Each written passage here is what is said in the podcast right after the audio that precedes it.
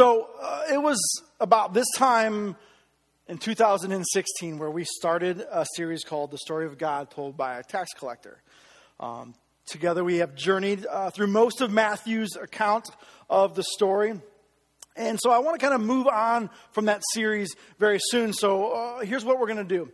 Over the next handful of weeks, we're going to finish up Matthew. I promise. Um, we'll, we'll, put a two year, two year uh, time limit on it.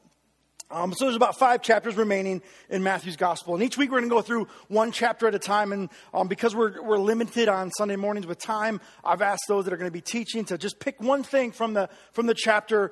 Um, and we'll talk about it that Sunday. And then your homework as our uh, community is to go home and read the rest of the chapter uh, at home. So we won't read the entire chapter together. We'll just focus on a piece each week. And so today we're in chapter 24. Those of you who are not familiar with chapter 24, we are in a part of Scripture that is called the apocalyptic writing. This is where Jesus gets a little apocalyptic on us. Um, and the next few chapters of Matthew deal with the future of the world. And so I saw that coming, and I was hoping that last week we would have started Matthew 24, because that was the week Jody was teaching, and I wanted to give her that. She teaches the first of the month, and so I'm like, she'll have to talk about the apocalypse, right? And so last week, this was the passage that I that I gave to, to Jody. So let me read it to you, and um, um, you can see why she deferred. Matthew 24, 36. It says this It says, No one knows the hour of the day, not even the messengers in heaven, not even the Son. Only the Father knows. As it was at the time of Noah, so it will be with the coming of the Son of Man. In the days before the flood, people were busy making lives for themselves. They were eating and drinking, marrying and giving in marriage making plans and having children and growing old until the day Noah entered the ark. Those people had no idea what was coming, and they knew nothing about the floods until the floods were upon them, sweeping them all away. That is how it will be with the coming of the Son of Man. Two men will be plowing a field, and one will be taken. The other will be left in the field. Two women will be somewhere grinding at a mill. One will be taken, the other will be left at the mill. So again, Jody was supposed to do chapter 24, right? Instead, she, she read the text and called me and said, uh, Why don't you do that next week? I'll just do a New Year's uh, themed message instead. And so, because I'm such a nice husband, I said, Fine, uh, I'll do it. Um, but if I could be honest with you just for a moment, end time stuff, like this stuff, has always been my least favorite topic to talk about. Like, I have very little interest in it, debating it, studying it. Some people love it, right? They love the stories, they love the prophecies, the books, the movies. Now, December, last series that we were in, we were, we were talking about Advent. Advent, I love, right? I love talking about the Christmas story. Uh, my last two messages were about love and joy, and, and I got that. I love that stuff. And Advent is the beginning of the Christian calendar. But I find it a bit ironic that the start of the new calendar for the church is the anticipation of the end. Like, right? Advent is the time we're waiting. We're waiting for Jesus to come back. So I guess talking about Advent is sort of like talking about the end times. But some people are just fascinated with the end of the world. How many of you would admit that you're intrigued by the apocalyptic stuff? Uh, a few of you, right? Yeah. Uh, how, like, how often, like, do you think about, you know, how the world will end? You know, what, what's going to happen? Um, some images I, I want to put on the screen, some of these things that might come to your mind when you think about the end of the world. We're reminded of bumper stickers. In case of the rapture, will you feed my dog? You know, everyone taken care of, all right? And unless dogs go to heaven. Jesus is coming, look busy. We've heard that one right before, right? We gotta, he's coming. Let's look like we're doing something. Here's some of the billboards you've seen in the last, you know, few years. Uh, the end's coming, 2012. We'll talk about that in a second again, 2011, there was a, a, a, lot of cry for, for Judgment Day. There was a date set for that. It didn't come, right? Case of rapture, this car will be unmanned, right? Hopefully, there was no passengers in that car that was being driven, right? Is there any more? Save the date, May 21st. Again, there was another billboard that was out uh, in May, another, another time that we saw when you think of the end of the world, when you think of end times, what do you think? Do we think zombies? Do we think like bunkers, doomsday prepper? Any preppers here? preppers? Okay, I know you're not raising your hand, but here, I got a question for you because I know you're here. I saw some of you came from Robbinsville. So here's the deal. you, you live off the grid right out there, right? All right, here we go. Sorry. Um, question for preppers. Like, like, what are you, what are you prepping for? Like, what are you, what are you, literally, what are you expecting to come out when that, when you open that hatch? Like, can come out, what, what kind of world are you, are you coming out to? You know, like, just a question I want you to think about. Like, how, how soon do you think it, it, it's coming? Uh, questions, I don't know. End, end times, rapture, judgment day, the, the predictions, they've been happening since the, the first century. Some of them in the modern era, you might have heard, or uh, maybe not, this is new to you, but a guy named Charles Russell in 1910 uh, said Jesus was coming back, and in 1914 that would be the end of the world. Didn't happen, so he, he said, well, it was because it was the invisible return of Christ. And so that worked out for him. Uh, the Jehovah Witnesses, they said the end of the world was in 1914. And then 1915 and 1918, 1919, 1920. Then they said 1925, 1941, 1973, and 1994 was their last prediction. Pat Robertson, some of you still listen to him for some reason. 1980, 82, 85, 2007, he said it was, it was the end of the world. Uh, a guy named Edgar Whisenant um, wrote a book. Some of you might remember this book 88 Reasons Why the Rapture Will Be in 88. And then he came out with his second edition 89 Reasons Why the Rapture Will Be in 89. It's legitimate books, guys.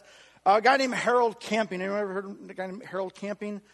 The world will end on September 6, 1994. And then he tried again in 2011, right?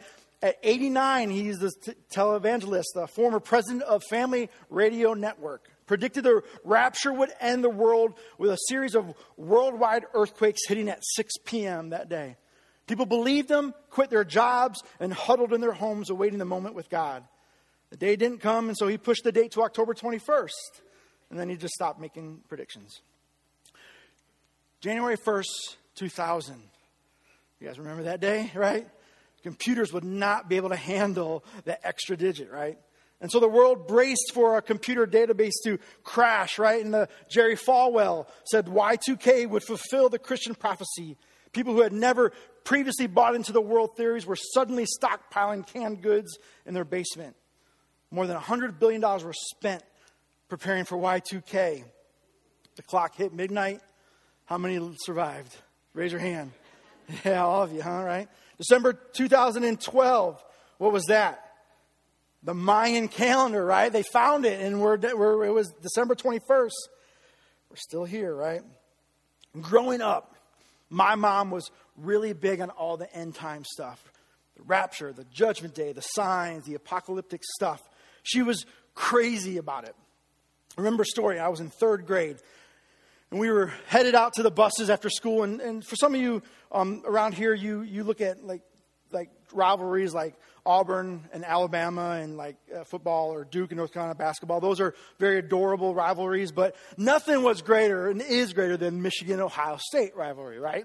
So I remember coming out of the school and there was these two older boys. They were maybe sixth graders or middle schoolers.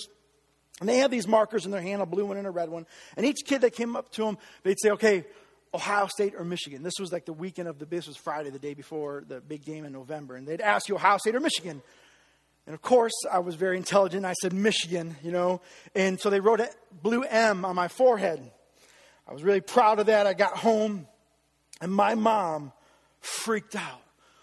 She swore that I took the mark of the beast, right? You know, she's screaming for the bleach and the anointing oil, and, and, and, and that then got me, that got me into church, right? And so that's what started my, you know, movement into to youth ministry and, and, and growing up in that. And the church was very big on end times. And I want to show you a quick snippet of a video that I had to watch several times over the next handful of years. Check this out. But the day of the Lord will come like a thief in the night, and the earth and its works will be burned up.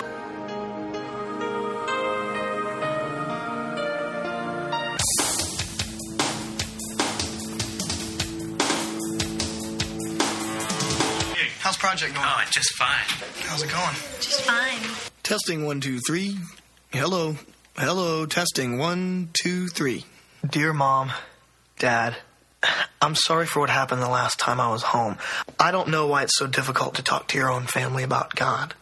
It's as if there's one room in the house, and if you accidentally wander into that room, back out as quietly and quickly as possible. But I can't back out of that room. What is he talking about? We got a tape from Michael today. A tape? Of what? He was talking about the end of the world. At approximately 5:37 a.m. Central Standard Time, an event of catastrophic proportions occurred as millions of people have apparently disappeared from the face of the earth.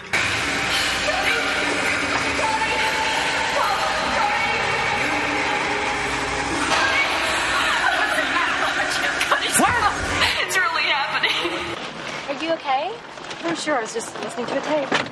We are speaking live via satellite with Judith Ferguson, religious editor for the Los Angeles Examiner. What has happened here today is a sort of selective elimination. We are literally on the very threshold of a new age in the evolution of human life. According to the Bible, those of us who have been left behind are about to experience a, a time of tribulation. If that is really what you think, then why are you still here? I believe that we are about to enter a time of, of suffering and turmoil. Mom. Dad. I only want to see you there. What's the end of the world? Cody, there's no such thing as the end of the world. How can we know? How can we know that? We know see these things come. I love you so, and I'm sorry you get angry.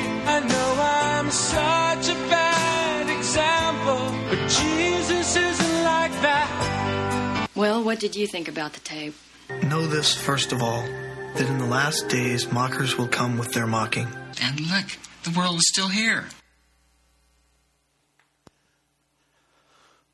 All right. The reason I show you that is just a glimpse into what I had growing up as a teenager. And as a teen, watching that multiple times a year with our youth group, we were scared to death of the return of Jesus, right? Like, none of us were married yet.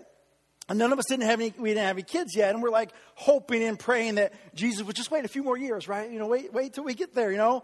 Now, I'm almost 40. I got four kids, and I'm like, anytime now, Jesus, you know, anytime you want to come back, right? You know?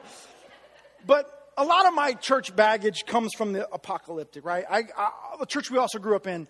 Um, and, let me say this: if I, I, I don't mind, I don't mean to offend you. I'm just, I'm funny sometimes, and so don't be offended today. But uh, our church put on this drama. It's called Heaven's Gates, Hell's Flames. Anyone ever see that drama? Yes, it was a rota- uh, revolving. It would tour and things like that. It was a this a group of skits that would come in and they would do, and every skit would have this tragic accident where someone in the skit would die. Maybe everyone, all the characters are one or two, and there were groups of people, and some were, were saved and some weren't. And so uh, it was this idea that, um, you know, what would happen to you after you died? It was a, visual thing for us to see, and so it was. It was something very strong, very, very.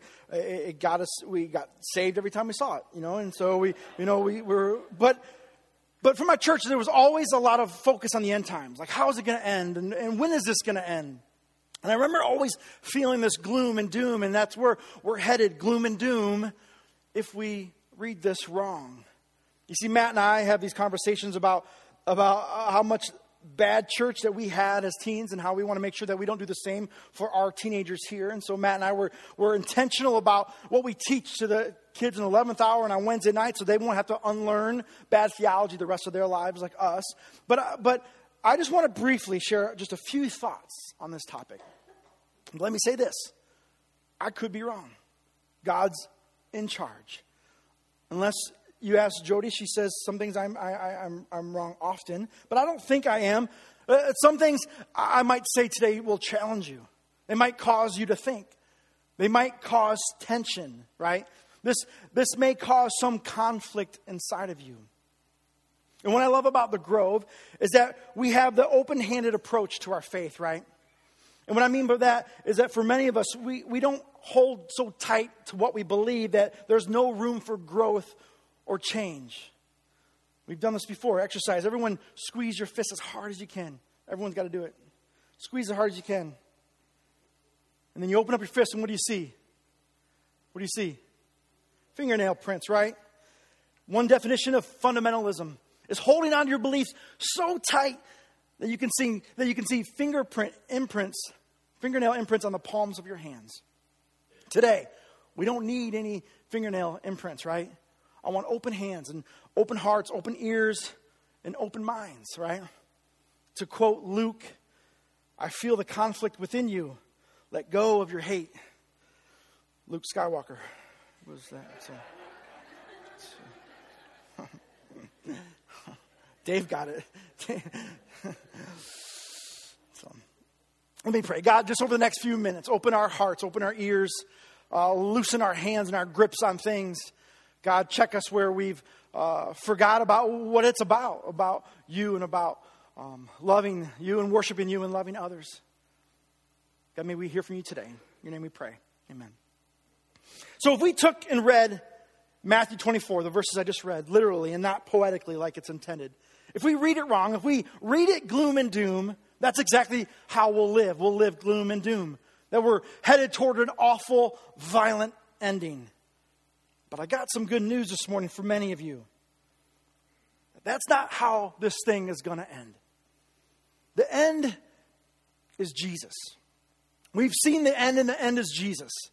And when we talk about the end times, and whatever you think about the end times and how this is going to go, tells us a lot about what you think about Jesus. The end of God's redemption of all of creation. That this is not going to end in violence, that there is not going to be this rapture, how it's defined there. This, this thing is headed towards peace, not violence. That's the message of the gospel. Jesus' message was that this is good news, that this is hope. That we become aware that the end is not the end, but only the beginning. That we've seen the end, and the end is Jesus. And everything we read and everything we hear about this story has this common end. There is a direction that God is taking us, and it's towards redemption, reconciliation, recreation, forgiveness, healing, hope, peace, love, joy, the advent. For those of us that think this is going to end in violence, I got news. That's not the gospel. Have you heard the word euangelion? Anyone ever heard that word? That word is the gospel. That's what, what, what, the Greek word for the gospel, the good news. It was a message of victory. That's what it means. It was a message of victory that love wins, that love won. Question for you Is the world any less violent than it was 100 years ago? How about 500 years ago? Is the world any less violent than it was 1,000 years ago? This is the story of broken humanity. Why would we think that the world would end with more violence? That's nothing new. We are a culture who loves war and loves violence. And we have this corrupted idea that the way we arrive to peace is through violence. That we will resolve things by the use of force. That God's people will bring about shalom through acts of violence.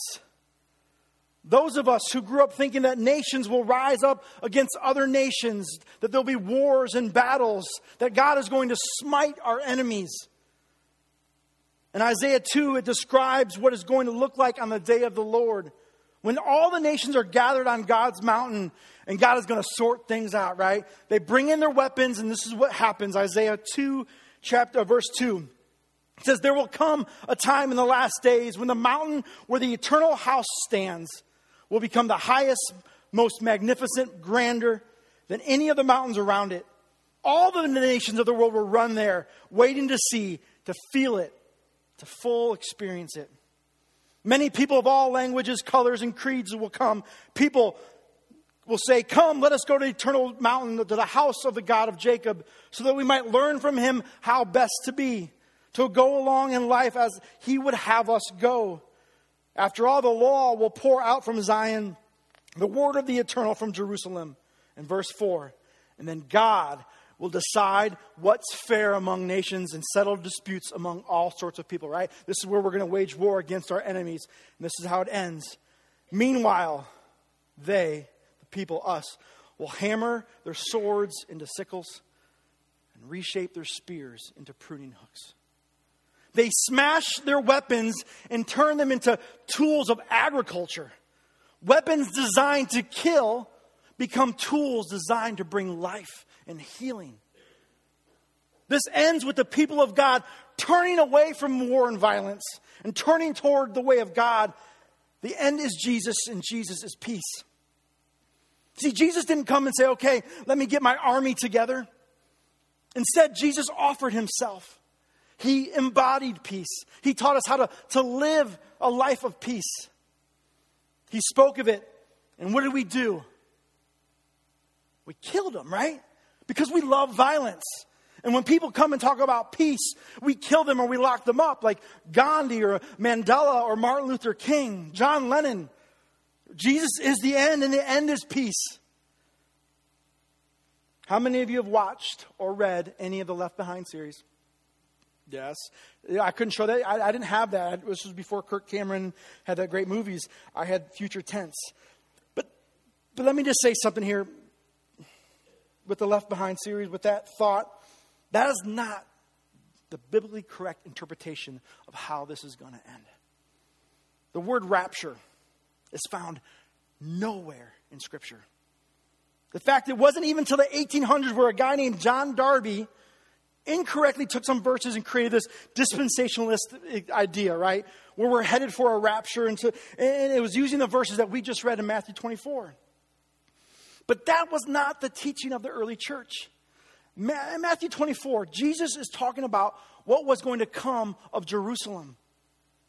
In 70 AD, when it's torn down, when it's destroyed, he's talking about the empire of Rome, not the end of the world.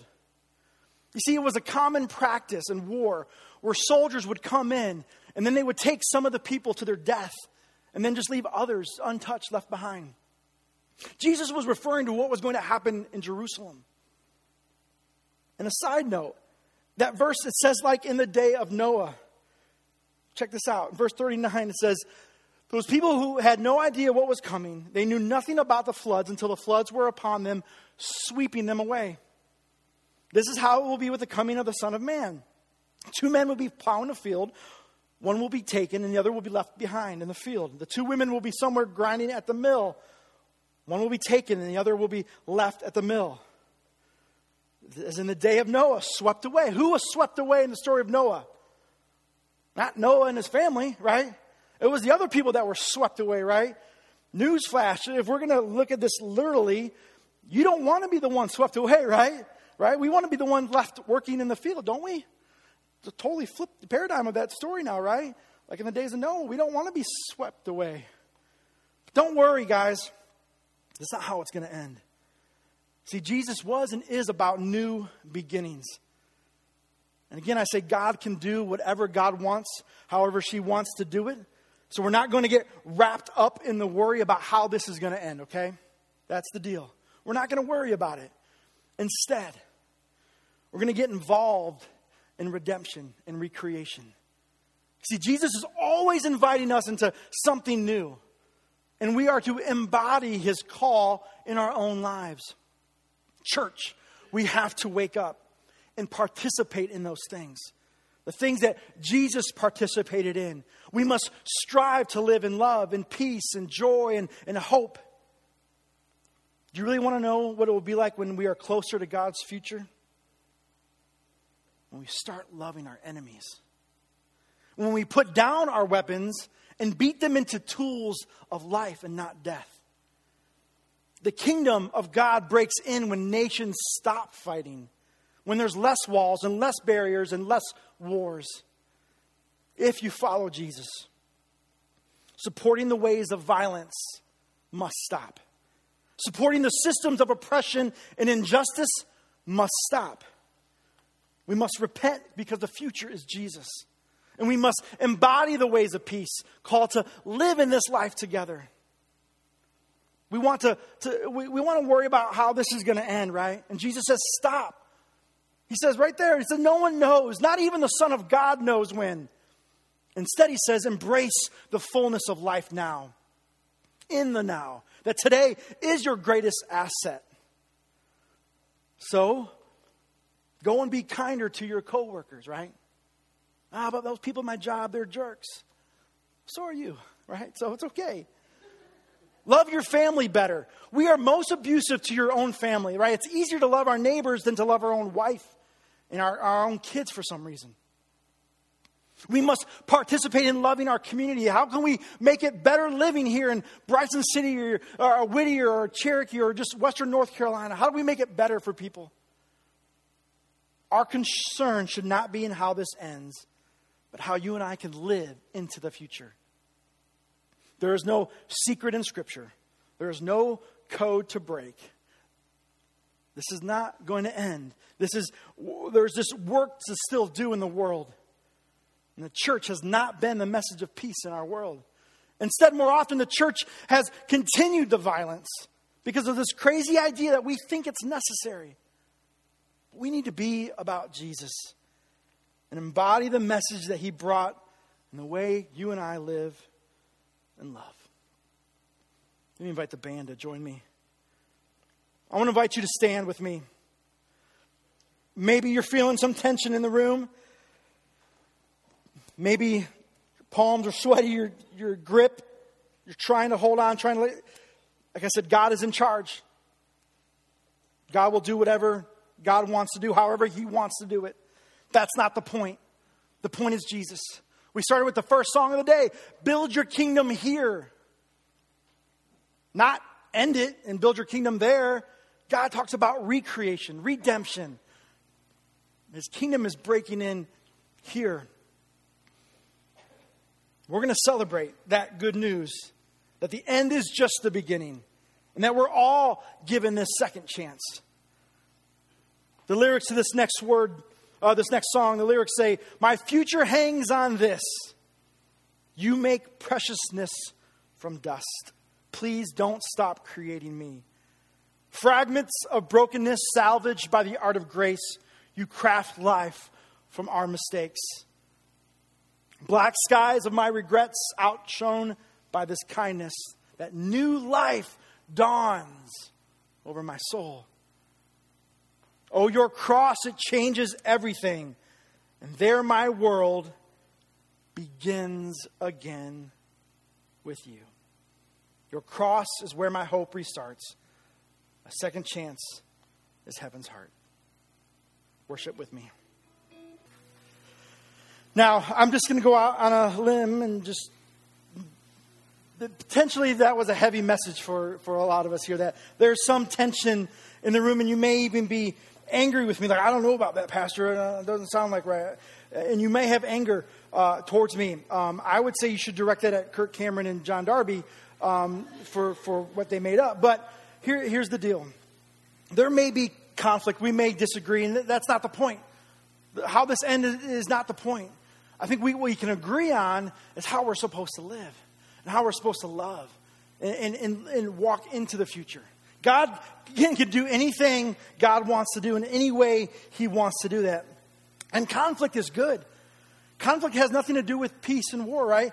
Conflict is, is, is, let's see, war. War is the inability to have conflict. Like many of you, you can't stand conflict, but you love war. Well, because because you war is without the ability to have conflict. Conflict says that me and you can disagree.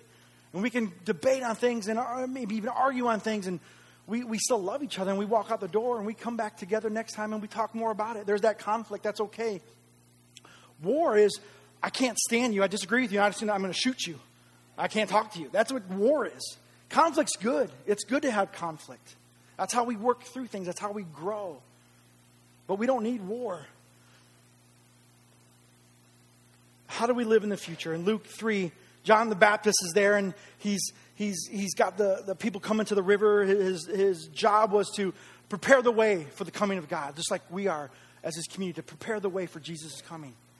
And, and he's there and, and he's telling people to repent and turn from your ways and, and, and live like we're supposed to.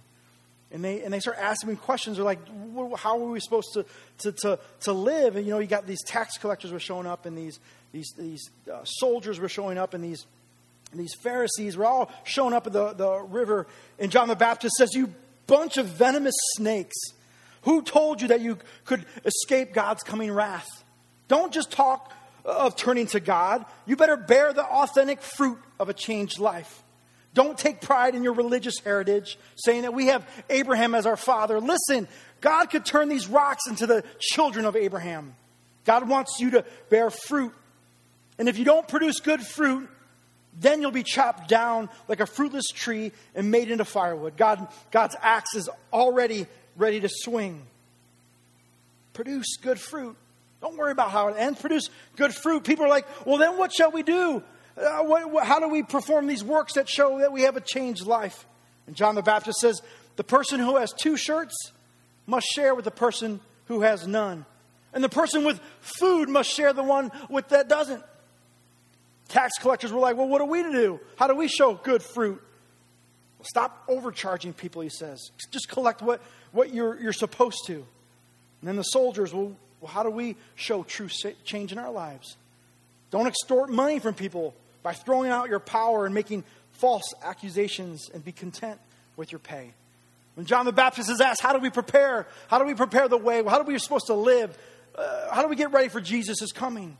What does that look like? What is the future supposed to look like? And John the Baptist simply says, The guy with two coats, give one to the person who doesn't have any. The guy with plenty of food, give to the one without food. Those of you that are in positions of power and authority, do not use it to harm people, but rather do good.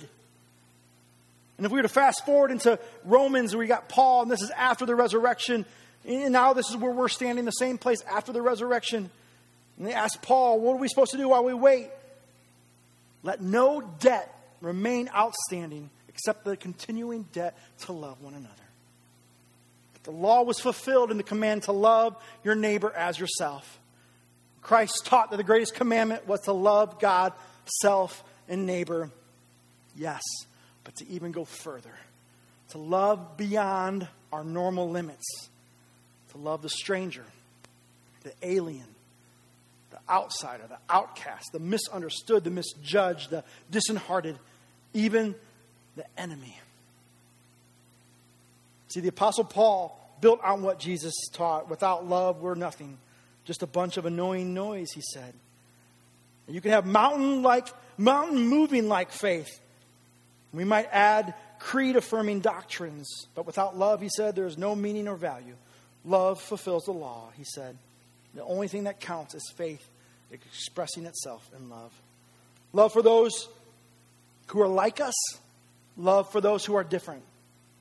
Love for the people we agree with, and love for the people we disagree with. Love for the winners and for the losers, the insiders and the outsiders, the majority and the minority, the privileged and the excluded, the powerless and powerful. God loves everyone, no exceptions. So, why do you come to church? Why, why are we here on Sundays? I think a big part of it should be that we come to be empowered to love others, to bring justice and mercy and to walk humbly with God. You and I must get involved in the ways of God. We are invited to exist in this world and to participate in its redemption, the recreation of the world, because the end is only the beginning. So we got to wake up, church, because there's work to be done. Close your eyes and pray this with me. God, we stand before you, broken people who often get it wrong. God, teach us, show us your ways. Teach us how to, to live in peace, to love others. Today we, we pray for the beautiful people of Africa. God, people created in your image, who bear the image of God. That, our, that Beth would go and spend years ministering to families and, and unwanted babies, loving on people who were created in the image of God. We pray for the people in Haiti. Beautiful people created in the image of God, where a local church has made it their mission to provide wells of clean water because those beautiful people created in the image of God means something to us. We pray for the beautiful people of Central America, where in a few weeks a team will, will head into the, the, the mountains of Guatemala to restore the image of God that's been broken. because those people matter to you and they matter to us. God, teach us to love others, to see the image of God in everyone. Thank you for who you are, that you loved us in our brokenness. May we now love others. In your name we pray. Amen.